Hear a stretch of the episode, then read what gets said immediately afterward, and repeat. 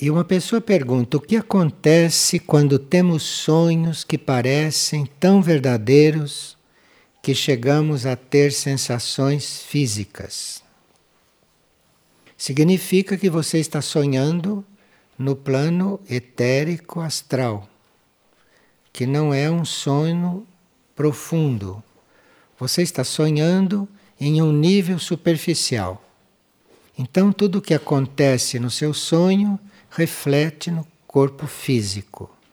À medida que você dormir mais profundamente, isto vai refletir menos no seu corpo físico. Você sabe que existem sonhos etéricos, não? Muito próximos do plano físico, e existem sonhos no plano astral. E quando é entre o etérico e o astral, nós sentimos odores, temos sensações mesmo com os misturadas com sentidos externos. Temos visões, enfim, quer dizer que o sonho é muito próximo do plano físico. E à medida que o sonho vai se tornando mental, à medida que nós vamos nos aprofundando e sonhando no mental, então as coisas não são exatamente como se passam aqui. Aí nós começamos a sonhar com figuras geométricas, começamos a sonhar com números, começamos a sonhar não com histórias, não com fatos, mas começamos a sonhar com símbolos. Isto quer dizer que os nossos sonhos se passam no mental. Em geral, os sonhos no etérico astral não só são coloridos, mas parecem concretos. Agora, à medida que se vai aprofundando no plano astral, as cores vão ficando tênues no sonho. Então, se você tem um sonho com as cores bem leves, quer dizer que é lá no alto do plano astral, onde as cores já começam a diluir. Porque os sonhos mentais geralmente não são coloridos. Os sonhos mentais são simbólicos e não são coloridos. Nós podemos ter um sonho com um símbolo, podemos ter um sonho mental e ter um reflexo de cores. Mas isto quer dizer que a nossa consciência, em parte, ficou no plano astral. Então, em parte, nós estamos vendo o símbolo no mental, mas aquela parte que está no plano astral trouxe as cores. Uma pessoa pergunta como conseguir não se envolver com as partes intermediárias do outro. Partes intermediárias quer dizer a emoção do outro, o mental do outro.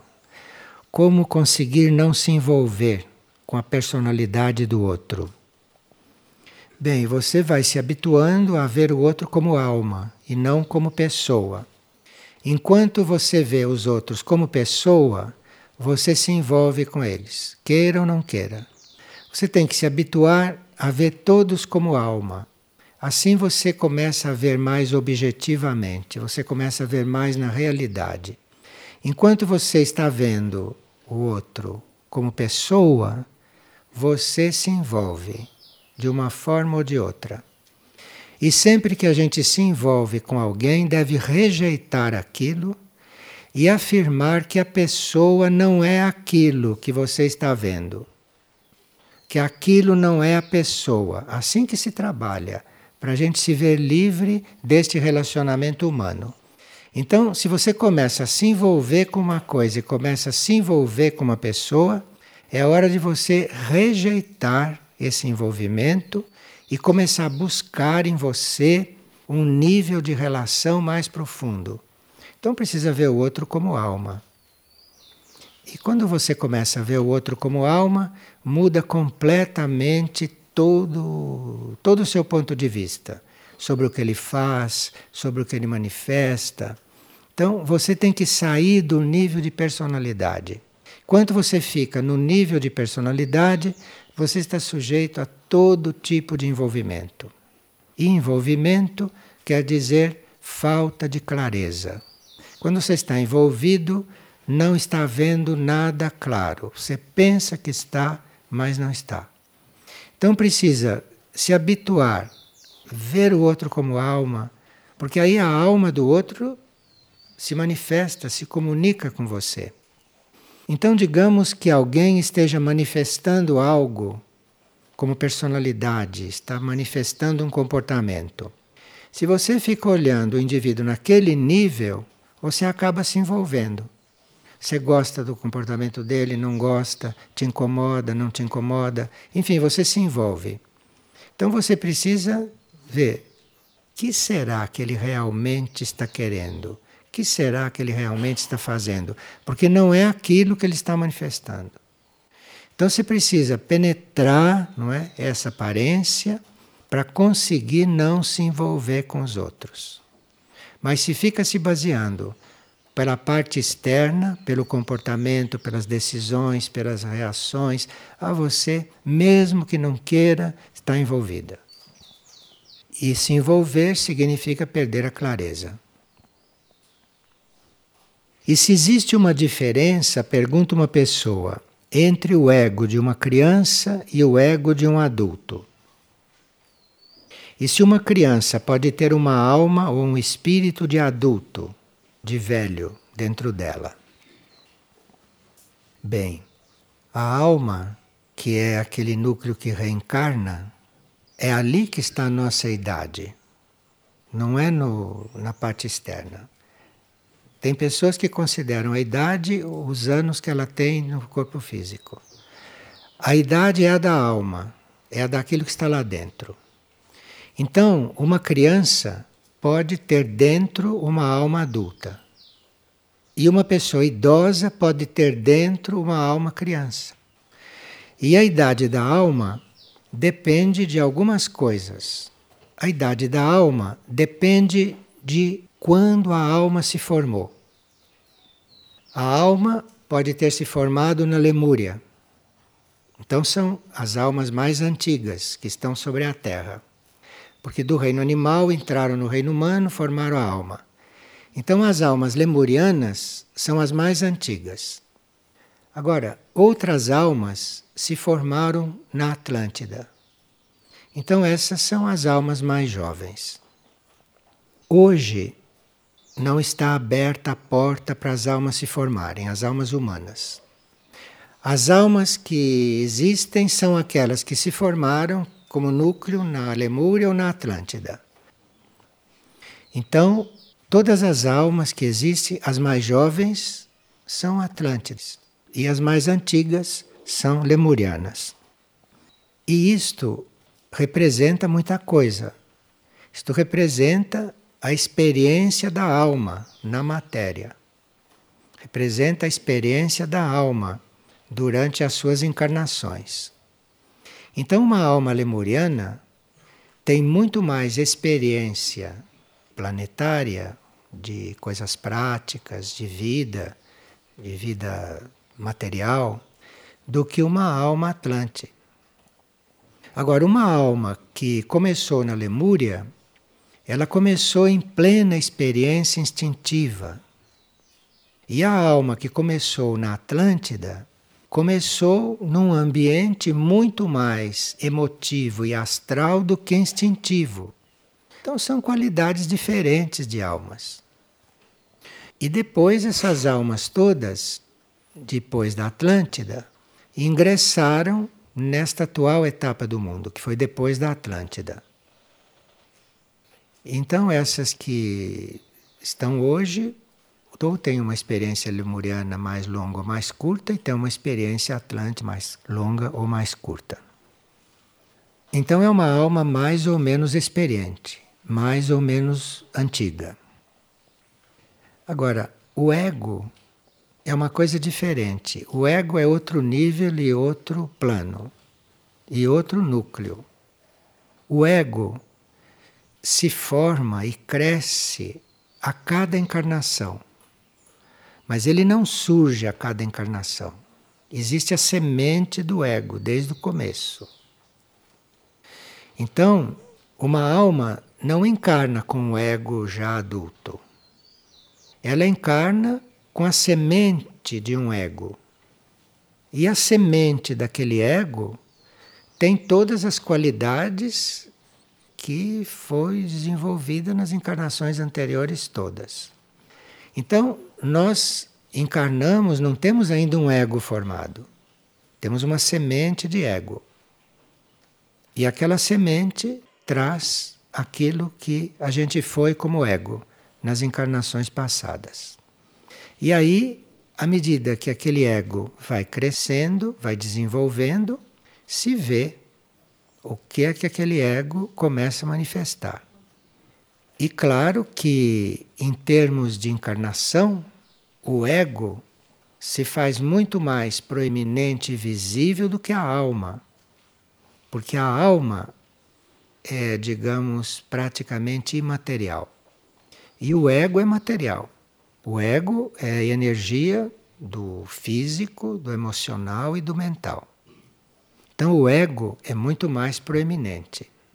Nós podemos conhecer uma pessoa só em nível egóico e nunca conhecer a alma dela. Para você ir além do nível de ego, que é outro nível, não é o nível da alma, para você ir além do nível do ego, você precisa realmente estar interessado na alma, na sua alma. E estando interessado na sua alma, você vai naturalmente estar buscando, contatando, considerando a alma do outro. Se nós não fazemos esse trabalho de aproximação com a alma, nós vivemos totalmente iludidos, porque ficamos baseados no nosso ego, que é o conjunto de forças da nossa personalidade, isto é, do nosso corpo mental, emocional e etérico físico, e vivemos baseados nisso, conosco e com os outros. Vivemos iludidos. Temos centenas de encarnações sem saber o que somos. Porque a cada vida esse ego vai crescendo, esse ego vai se avolumando e vai se incrustando e sendo formado de todas as experiências aqui, nesses planos humanos. Então, o ego é um desenvolvimento do nosso material humano. E a alma é um núcleo mais profundo que já vem de antes. Pode vir desenvolvida já de antes. E se a criança pode ter uma alma ou espírito de adulto ou de velho? Claro. É claro que se a criança tem dentro uma alma muito antiga, ela é um tipo de criança. E se ela tem dentro uma alma jovem, é outro tipo de criança. Há crianças que têm uma alma já tão antiga que, como criança, tem controle do próprio corpo, relativo controle. Mas você conhece criança quando ela tem controle e quando ela não tem. Porque a criança pode ter controle, pode ter autocontrole também, segundo aquilo que está lá dentro dela. E uma pessoa está preocupada com o assunto da energia, dessa energia que no planeta está em crise. Na proporção que a população for aumentando, irá faltando energia. Porque se a população passa de um certo limite, a energia vai faltar. Isto é o motivo material da energia faltar. Porque do jeito que se usa a energia, quanto mais aumenta a população, mais ela vai faltar, do ponto de vista material. Mas a falta de energia está ligada diretamente à falta de educação. Então, à medida que a humanidade vai se educando, ela vai aprendendo a lidar com a energia e não vai faltar energia. Só que na educação da humanidade está incluída a procriação. Então, vê-se que esta humanidade é mal educada porque se vê como ela está proliferando, como ela está se multiplicando. Então, isto é falta de educação. Porque quando se é educado, a gente procura saber se a gente veio para procriar ou não. Esta é a primeira pergunta. Não é sair por aí procriando. Isto é falta de educação. Então você precisa saber se você veio para procriar. Porque a maioria não teria vindo para procriar. A maioria teria vindo para outras coisas. Bom, nós seríamos em número muito menor. Seria uma humanidade de outra qualidade. Porque aí nós permaneceríamos nos planos internos desencarnados mais tempo e a cada vez que encarnássemos, estaríamos mais preparados. Porque nos planos internos se aprende muito também. Mas, como existe esta crença de que todo mundo veio para procriar, então está aí o quadro. E todos relativamente mal educados. Muito difícil você encontrar uma pessoa educada, isto é, uma pessoa que se pergunte: eu vim para procriar ou não? E aguarde a resposta. Aguarde a resposta. Porque se você veio para procriar, existe quem vá nascer de você, já preparado. E se você não veio para procriar e procria, você vai colher estas almas que querem encarnar a todo custo, porque tem sede de matéria, tem sede de plano físico. E aqui, infelizmente, não existe uma educação externa para estas almas porque todos recebem os mesmos conceitos e os conceitos são aqueles que vocês aprenderam em casa e que aprenderam na escola, vocês sabem o que é e não precisa estar falando aqui. Então, esta falta de educação acarreta uma humanidade não educada e, portanto, que não sabe lidar com a energia. Estou falando de energia material, não estou falando da outra, porque seria mais sério. Mas aí nós estamos então numa situação de caminhar mesmo para a falta de energia. Para que isto pudesse reverter, precisava que a humanidade se reeducasse. O que pode acontecer sim nos planos internos, não para uma, um certo número de pessoas, mas estamos caminhando para uma seleção na humanidade. E aqueles que são mais conscientes procurem economizar energia. Porque se economizarem energia, não vai faltar energia para eles, mas para o resto vai. E aqui, a propósito de tantas coisas, mandaram uma pequena história que eu vou ler. Um avô estava sentado com o seu neto. O avô olhou para o neto e disse: eu tenho dois grandes cães que moram no meu coração: um cão branco e um cão preto. Esses dois cães estão em uma grande batalha um com o outro, lutando furiosamente dentro do meu coração e tentando destruir um ao outro. O avô aí ficou em silêncio e depois de algum tempo, o neto, que estava muito curioso sobre o que o avô havia lhe contado, perguntou: Vovô, qual você acha que vai vencer a batalha? O cão branco ou o cão preto? O avô sorriu e respondeu: O que vai vencer é aquele que eu alimentar.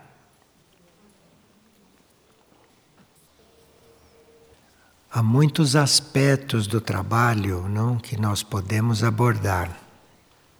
E o que nós sabemos é que os espíritos mais fortes, eles sempre escolhem os caminhos mais difíceis.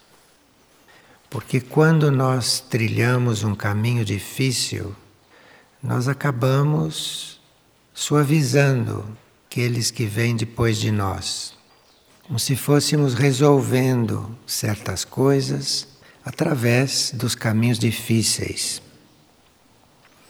E isto, quando um espírito escolhe o caminho difícil, ele tem oportunidade de crescer, de crescer além do crescimento normal que ele teria naquela etapa e naquela fase. No nosso caso, que somos seres ainda mentais, a transmutação do corpo mental seria um caminho. E transmutar o corpo mental não quer dizer apenas ter pensamentos positivos, não como a gente procura ter, nem fazer trabalhos de concentração que são muito necessários, mas transmutar o corpo mental é realmente estabelecer uma química, estabelecer uma mudança radical do corpo mental. Isto é possível. Então, há espíritos fortes, encarnados, que se ocupam de transmutar o corpo mental, no qual o ser está encarnado. À medida que nós queremos uma transmutação do corpo mental e não uma reforma do corpo mental, como Cristo dizia, não colocar remendo novo em roupa velha. Como se o nosso corpo mental fosse uma roupa velha, quando a gente descobre outros níveis de consciência e se fica colocando remendo neste corpo. Mas o espírito forte quer uma transmutação do corpo mental. Ele quer que aquele corpo mental se transforme em outro. E para isso, nós precisaríamos nos elevar desse pensamento concreto, desse pensamento normal, desse pensamento comum, desse pensamento visando as coisas externas, para um pensamento abstrato, para um pensamento elevado. O pensamento abstrato não é feito no cérebro, não é uma maquinação do cérebro, como esse pensamento normal nosso. Mas o pensamento abstrato é um pensamento que se faz além da mente, que acontece além da mente. Então tem algo em nós que pensa, não é o cérebro e nem o ego. Tem um núcleo nosso que pensa e esse pensamento é chamado do pensamento abstrato. A mente humana não é capaz de pensamento abstrato. A mente humana deve estar alinhada com os níveis mais altos para ela colher o pensamento abstrato. Então, nunca deixa de existir pensamento.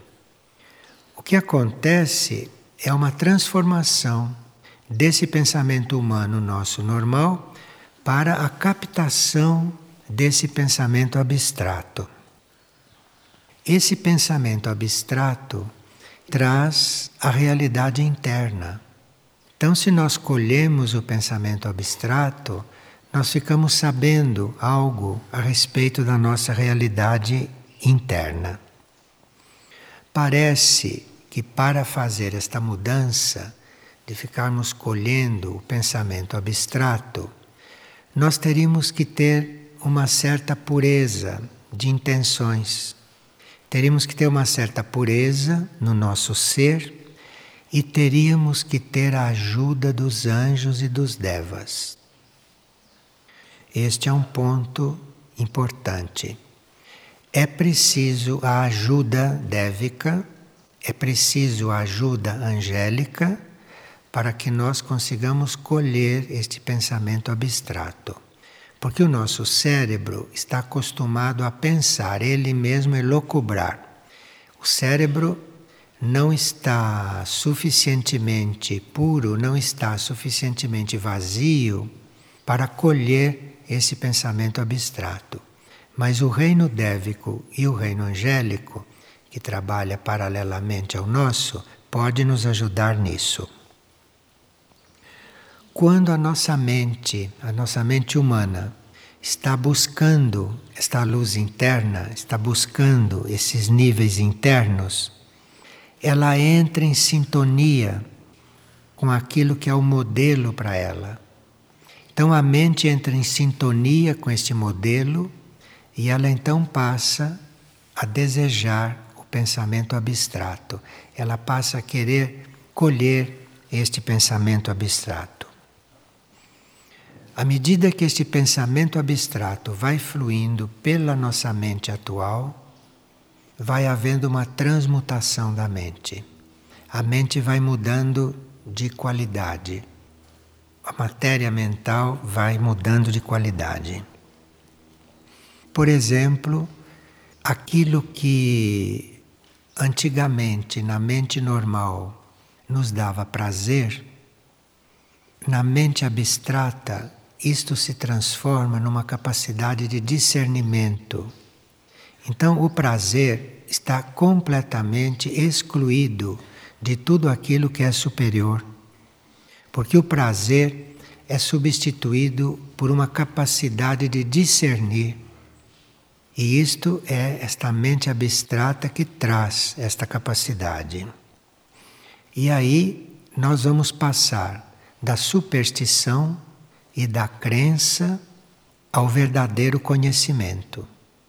Porque quando você é supersticioso ou quando você é crente em alguma coisa, você nada conhece.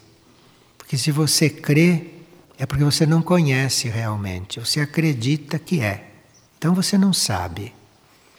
Então, esta superstição e essa crença vai se transformando num conhecimento.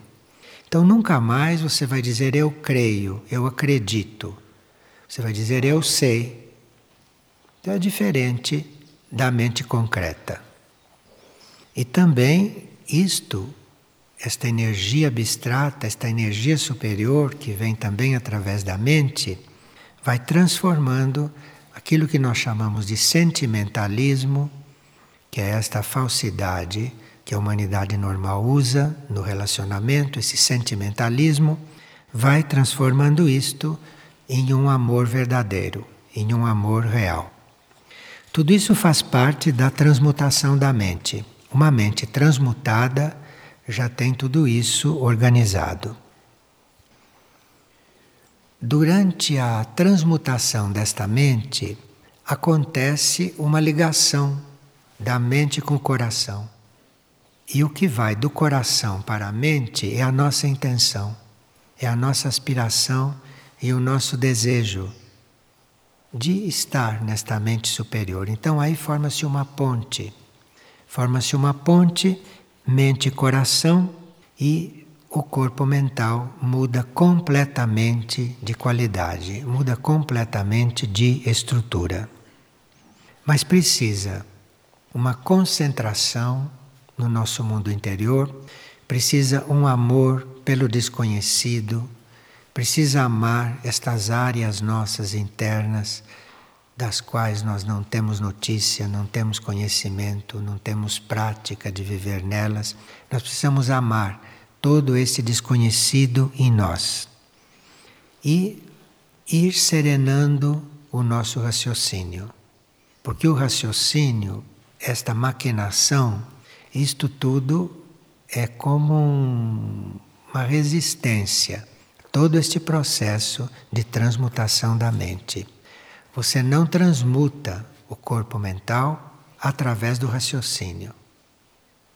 Você transmuta o corpo mental é através desta pureza, desta pureza de sentimentos, dessa pureza de aspiração e da ajuda deste reino dévico e da ajuda deste reino angélico.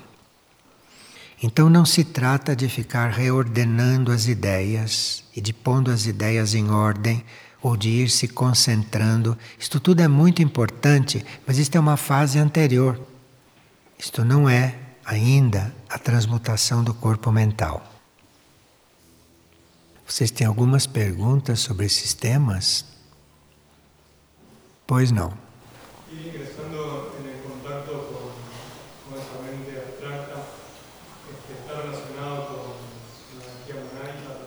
A mente abstrata é um caminho para se chegar na energia monádica. A consciência monádica está bastante mais acima. A mente abstrata é um degrau além dessa nossa mente normal. Além da mente abstrata, nós estamos no nível espiritual e daí para cima vamos chegando no nível monádico. Claro que se a nossa alma, que está hoje no nível intuitivo, não, a alma está no plano intuitivo. Se esta alma começa a fazer a ponte com a mônada, este trajeto é muito facilitado. E se a mônada começa a enviar uma energia que facilite essa ascensão, e o reino angélico e o reino dévico colaborando, estando ao nosso lado e ajudando, então toda essa abstração vai acontecendo mais rapidamente do que nós podemos imaginar. Hoje está começando um alinhamento não só entre a Terra e o Sol, mas entre a Terra, o Sol e um Sol central. De forma que isto vai mudar completamente certas coisas no universo. Então as coisas conosco já começam a acontecer muito mais rapidamente do que aconteciam antigamente. Então, às vezes a gente fala nesses assuntos e algumas pessoas dizem: Mas quando que eu vou chegar nisto? Num certo sentido, num outro tipo de tempo diferente desse nosso, quando a gente ouve falar de uma coisa e compreende, é porque a coisa já está acontecendo, num outro nível de tempo. Mas nós estamos um pouco condicionados demais a esse tempo do relógio, a esse tempo material. Nós estamos muito condicionados a esse tempo e não chegamos a perceber, por falta de contato com a mente abstrata, nós não chegamos a perceber que muita coisa já está acontecendo num outro tempo. E certas coisas já aconteceram e a gente ainda está procurando, mas elas já aconteceram num outro grau de tempo. Então nós precisamos com isso ir nos abrindo, nos purificando, nos abrindo a colaboração desses reinos paralelos porque tanto o reino dévico quanto o reino angélico não têm esses mesmos problemas nem essas mesmas necessidades. O reino dévico e o reino angélico sabem das coisas por outras vias, não pensando. Então eles têm em si a energia naturalmente. Eles têm neles esse estado natural de saber sem pensar. Então é muito importante a ajuda deles perto de nós, porque eles nos transmitem esta simplicidade. Eles nos transmitem esta coisa simples e natural. Mais alguma pergunta? Se esse processo pode estar sendo inconsciente. Desde que você aspire a uma coisa, desde que você deseje uma coisa positiva, ela já está acontecendo. Ela já começa a acontecer. Mas até que isto chegue à consciência, às vezes demora um pouco. Então, se você está aspirando, se você está pedindo, se você está trabalhando por isso, já começou a acontecer. Começou a acontecer também como fruto do seu trabalho. É que isso ainda não repercute, não chegou ainda suficientemente à tua consciência.